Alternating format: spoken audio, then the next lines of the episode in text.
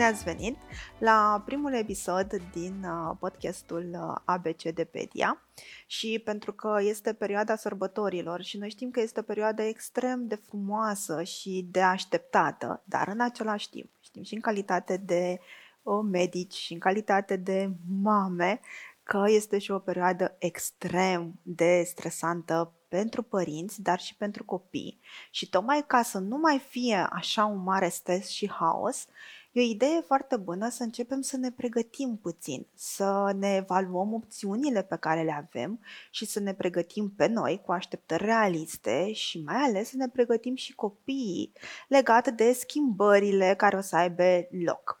Și nu puteam să vorbesc singură despre toate lucrurile acestea, așa că am, uh, o am alături de mine astăzi pe colega mea, Iulia Balint Boia, și o să facem așa, o să dăm mingea de la una la alta și o să povestim despre toate lucrurile care se întâmplă de sărbători. Bună, Iulia! Bună, Roxana! Mă bucur că vorbim despre asta, mai ales că din discuțiile noastre preliminare am descoperit că avem și noi niște păreri așa diferite pe alocuri și niciuna greșită, deci uh, putem să ne completăm foarte frumos și să iasă, să iasă ceva foarte ok, care să se adapteze pentru mai multe familii, cât să-i ajute pe, pe mai mulți dintre părinții care ne ascultă acum. Da, de fapt, ideea principală, cred că asta ar trebui să fie. Nu există o, o rețetă minune de cum să treci sărbătorile cu bine și cum să te bucuri de harul lor, așa, și de toată aura asta de veselie, ci există uh, compromisuri și decizii pe care le luăm, fiecare diferit, în funcție de ceea ce contează pentru noi. Dar haide, Iulia, să începem cu copiii mai mici, să ne gândim un pic la părinții care sunt la primul lor uh, Crăciun în trei sau în patru. Și uh, tocmai acum descoperă că toate tradițiile vechi ar putea să nu se mai aplice și acum și că lucrurile să fie diferite. Ce facem? Creăm tradiții noi, uh, rămânem pe tradițiile vechi. Um, la ce ar trebui să aștepte părinții că o să se întâmple diferit Crăciunul acesta? Cred că multe se întâmplă diferit poate ar trebui să-i lăsăm să-și regleze un pic că așteptările astea e un membru mic al familiei, trebuie să, să ne păstrăm pentru că s-au schimbat foarte mult în anul ăsta când a venit bebelușul nou, fie că a venit cu două săptămâni înainte de Crăciun, fie că a venit uh, cu cinci luni înainte și vor să-și păstreze ceva din ce făceau întotdeauna, să nu li se schimbe tot. Dacă erau niște oameni care vreau să petreacă cumva Crăciunul toți împreună, în familie, în deplasare, în alte localități, vor să păstreze asta, nu vor să schimbe cu totul. Și mai mult de atât, dacă pentru ei înseamnă foarte mult tradițiile de familie, vor, vor vrea de mic să aducă bebelușul de la început în cadrul familiei, în cadrul familiei extinse, în cadrul obiceiurilor, ca să le expună la aceleași lucruri care lor le fac plăcere. Dar uh, e greu la început, pentru că un bebeluș este un bebeluș. Un bebeluș are un anume nivel de nevoi, de somn, de, de interacțiune și lucrurile se pot complica și pot deveni complicate în perioada asta și trebuie cumva Bun, păstrăm tradițiile, ne păstrăm ce e din sufletul nostru, hai să-l introducem și pe cel mic și să construim pe ce e vechi, să construim și lucruri noi și să mm, fie ceva complet. E o idee bună să existe o discuție în prealabil cu familia legate de așteptări, de ceea ce Uh, cum consideră uh, noua familie că ar trebui să fie atmosfera la masa de Crăciun odată cu uh, copilul mic. E posibil să ne dorim poate mai puțini invitați la masă pentru că este sezon de răceli, gripe. E posibil să ne intereseze dacă oamenii care vin la masă au semne de răceală, dacă sunt cu vaccinurile la zi. Uite, vorbim acum de epidemia de rujolă. E posibil dacă vine verișorul și tot să vrem să știm lucrurile acestea și eu cred că este o idee foarte bună să aveți o discuție în avans legat de uh, câți oameni o să fie la masa de Crăciun, mm, dacă își planifică să rămână și peste noapte, uh, legat de starea lor de sănătate și legat de interacțiunea cu bebelușul. Eu consider că e o problemă și că mulți din tinerii părinți sunt destul de uh, speriați de faptul că copilul lor ar trebui să fie luat în brațe și trecut de la un membru de familie la altul, pupat și tot și normal că nu ne simțim foarte în confort cu lucrul acesta și e bine să stabilim în avans dacă e ok sau nu să facem, uh, să facem asta. Și ce mai puteam să mai discutăm puțin ar fi legat de programul de liniște și de somn al copilului și poate un pic despre partea de deplasare. Haideți să vorbim puțin despre cum îți planifici deplasarea cu un copil mic.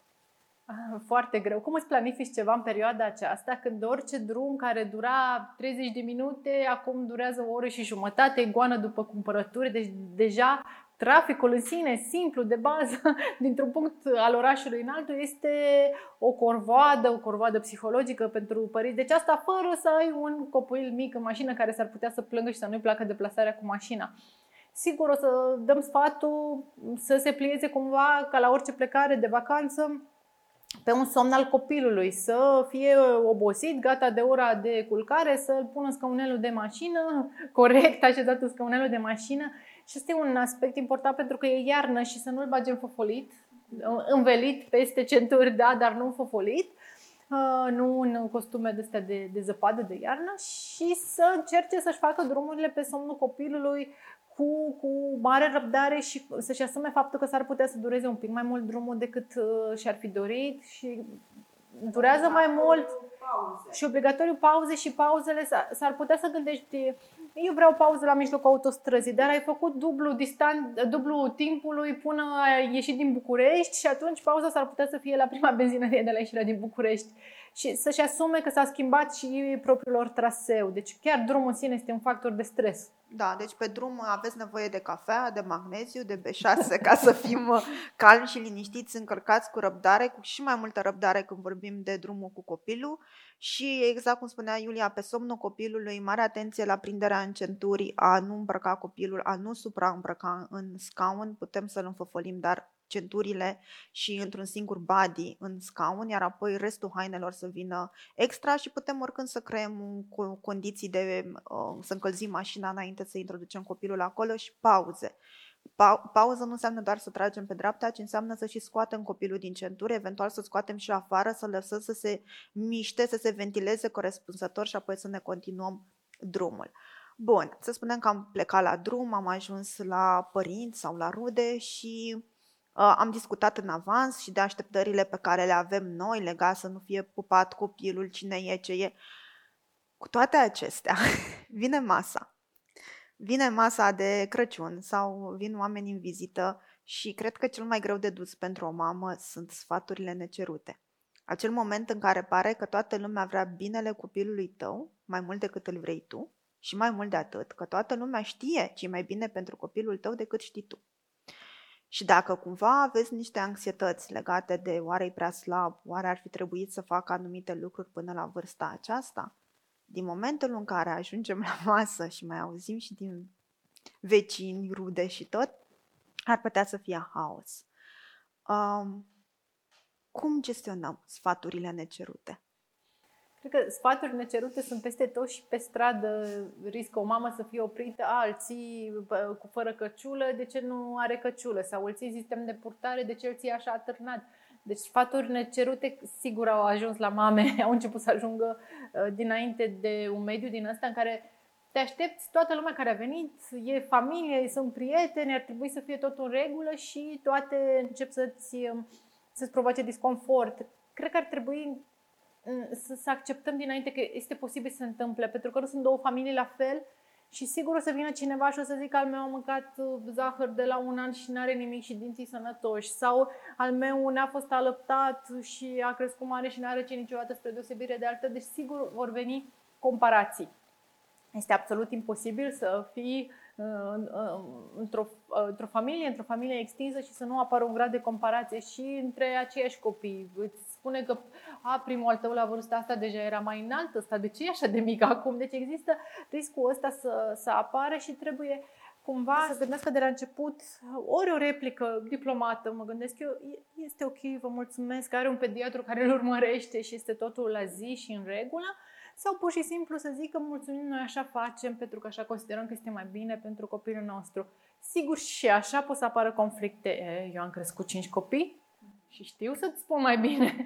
Deci pot să apară, dar ca să nu sfârșească cu certuri sau contradicții foarte că toată lumea cu spiritele întinse, au stat, au gătit, au alergat după cadouri, um, să nu se creeze așa contradicții majore, mai degrabă luăm un pas în spate, respirăm, mamele știu că fac ce e bine, se informează și își păstrează o stare... Deci cheia este ca mamele să fie sigure că au luat deciziile cele mai bune pentru copilul lor și că fiecare a luat deciziile în funcție de informațiile pe care le-a deținut în acel moment. Asta nu înseamnă că uh, bunica sau mătușa sau verișoara uh, și-a dorit rău copilului sau n-a procedat corect cu copilul, ci pur și simplu ea a luat niște decizii la un moment dat pentru copilul ei cu informațiile pe care le avea în acel moment iar voi ați luat alte decizii cu informațiile pe care voi le aveți în acest moment, chiar dacă ele sunt diferite și noi aplicăm aceeași regulă în care le mulțumim tuturor pentru grija pe care arată pentru copil atunci când ne spun, nu știu, că e prea slab sau că e prea gras sau că nu știu, că ar trebui să știe tabla mulțirii de la 5 ani și încă nu știe un exemplu. Um, le mulțumim pentru îngrijorare și îi asigurăm că lucrurile sunt ok și că copilul se dezvoltă în limitele foarte largi ale normalului, pentru că limitele normalului sunt foarte, foarte largi. Bun. Um, hai să discutăm puțin și despre copiii care sunt mai mari. Că dacă vorbim de sugar, lucrurile sunt simple, am putea să ne trezim la masă cu remarci legate de de ce îi dai sân, că poate nu e bun, că ar trebui să-i dai formulă sau că laptele tău nu e bun sau că îl îngrașe prea mult sau că slăbește. Dar din momentul în care copilul crește, mai avem și legat de cum să nu-i dai o sărmăluță.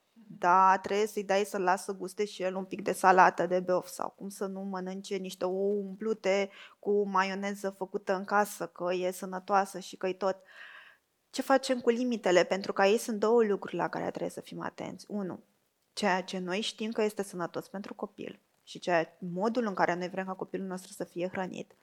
Dar mai este ceva pe care nu trebuie să-l, să ratăm, este ceea ce simte copilul. În momentul în care el nu beneficiază de același tratament pe care îl beneficiază toți ceilalți. Mai ales dacă la masă există și alți copii și alți copii de vârste apropiate care au acces la acele lucruri ce facem atunci? Care ar fi cele două opțiuni pe care le avem? Trei. Trei, mai multe, nu știu. Uh, ideea este că um, și asta poate să intre în gândirea preliminară unei vacanțe. Cât control am eu ca mamă asupra, nu știu, mesei de Crăciun? Pot eu să intervin să duc niște preparate gătite de mine, o salată de bău gătită cu maioneză făcută din nou fierte sau pot să intervin chiar la procesul de gătit, să ajut, se, se face o astfel de activitate, gătim toți împreună și atunci pot să controlez uh, ceva pentru copilul meu la care eu nu vreau să-i dau anumite lucruri, pot să-i fac dulciuri într-un anume stil, uh, mai fără zahăr, pot să fac ceva și eventual să le ofere sigur și celorlalți copii, adică pot să fac uh, brownies de casă fără zahăr, cozonac făcut într-un anume fel și să-l ofer tuturor fără nicio problemă. Deci asta e o gândire preliminară și apoi în funcție de vârstă ajungem în fața faptului împlinit, suntem în fața unei mese mari și copiii diferiți au reguli diferite, din familii diferite și este un lucru cu, cu, pe care putem să-l discutăm cu un copil mai mare de dinainte, să-i spunem, vezi că vor veni și alții, poate ei au voie, nu știu, să mănânce tot moșul dintr-o dată înainte, primesc un moș de ciocolată, au voie să mănânce pe absolut tot până la polei înainte de a se așeza la masă eu poate aș prefera să mai păstrăm din el sau să nu facem acest lucru sau întâi să mănânci că ți este foame și, sau să mănânci ciocolată împreună cu mâncarea, poate am alte reguli. Și să știi că și ei au reguli, sunt alte reguli decât ale tale și deci cu copiii mai mari încerc să discuți dinainte, vezi că toate familiile sunt diferite. Sau uh, eu copilului nu-i dau telefonul la masă să mănânce, dar ceilalți la masă s-ar putea să aibă telefoane și să se joace pe ele în timp ce mănâncă. Din nou, este o regulă care depinde de la familie la familie și eu trebuie să mă gândesc împreună cu copilul la ce reguli vom face compromisuri, pentru că niște compromisuri vor apărea. Mai ales că nu toți au același program de masă, unul ei se face foame, vrea gustarea mai devreme, vrea 5 covrici mai devreme cu două portocale și uh, vrea și al tău și atunci, bun, aia nu e ora de masă, la masă probabil nu o să mai mănânce, să mai uh, fluctuăm niște ore. Deci putem să facem și compromisuri, nu ne oprește nimeni să fim 100% rigizi, nu am următoarele reguli, sunt bifate pe tabel, eu nu am voie să le încalc. Dar trebuie să păstrăm compromisul la nivelul la care suntem confortabili cu el. Deci cumva același lucru. Revenim la ideea de a vă informa în avans, de a ști cine vine la masă și ce obiceiuri există în acea familie. Nu este nicio jenă să puneți la un moment dat mâna pe telefon și să vă întrebați verișorii sau, nu știu, fratele, dacă uh, copilul lui obișnuiește să mănânce uh, foarte multe dulciuri, dacă are un program uh, de masă Uh, bine stabilit sau mănâncă ori de câte ori dorește și tot, sau dacă mănâncă și se folosește telefonul în momentul în care mănâncă, tocmai în ideea în care să știm pentru ce ne pregătim. Și normal, așa cum spunea și Iulia, putem să facem compromisuri, iar dacă compromisurile ne creează foarte mult disconfort, adică la, că la un moment dat zicem, domne, eu chiar nu vreau, nu vreau să-mi dă copilul la un an și două luni și să-și vadă verișorii mâncând în fața televizorului și alergând prin casă cu mâncare în gură și mâncând un, un moș întreg de ciocolată odată, puteți oricând să alegeți să nu. Dacă vreți să vă vizitați bunicii, puteți să-i vizitați la alte ore. Sau e mult mai ușor de creat uh, ceea ce noi numim uh, tradiții noi, dacă nu țineți foarte mult la cele vechi, oricând putem să creăm tradiții noi, iar tradițiile noi sunt mult mai ușor de stabilit în momentul în care sunteți pe propriul vostru teren, adică puteți să vă invitați prietenii, rudele la voi acasă, astfel încât normal controlul este mai bun și legat de ce mănâncă copilul și tot. Normal că nu o să puteți să controlați neapărat și ce aduc ceilalți ca și cadouri, dulciuri și, dar le puteți cere eventual să limiteze cantitatea de dulce pe care o să o aducă în dar copilului, tocmai pentru că nu vă simțiți uh, uh în confort să se întâmple lucrul acesta. Bun. Aș putea să, să completez cu ceva aici um, când fac mamele un lucru, anumite familii lucrul ăsta, hai să mutăm totul pe terenul meu, s-ar putea să crească un pic gradul de stres al familiei care e gazdă, pentru că trebuie să se ocupe de strâns, de aranjat, de gătit sau de adunat ce e de mâncat, de strâns spălat, pus încă un rând de vase sau în funcție de câți oameni sunt. Clar, copilul din casa respectivă nu își mai are același program de somn, că noi cum să mai dorm cu foarte mulți invitați da. în casă, depinde și cine cum rămâne peste noapte. Deci este și ăsta un efort și un și, haos. Și un haos. haos este și dacă mergi în vizită și dacă vin ei la tine de sărbători, cuvântul uh, uh, la ordinea zilei ar trebui să fie haos și fix așa îl, uh, îl percepe și copilul și poate că asta ar trebui să mai discutăm.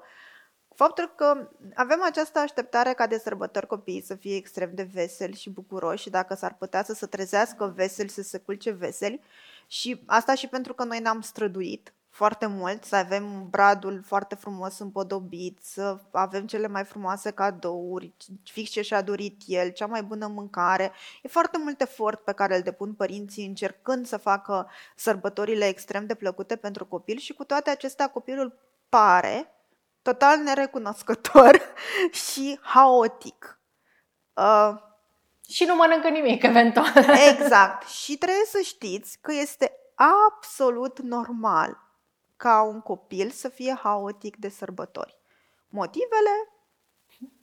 Toate, toate exact. la un exact. loc, da. De la schimbarea mediului, de la prea multe persoane care vin în vizită, de la faptul că se mănâncă mult mai mult zahăr, că rutina de somn nu este respectată.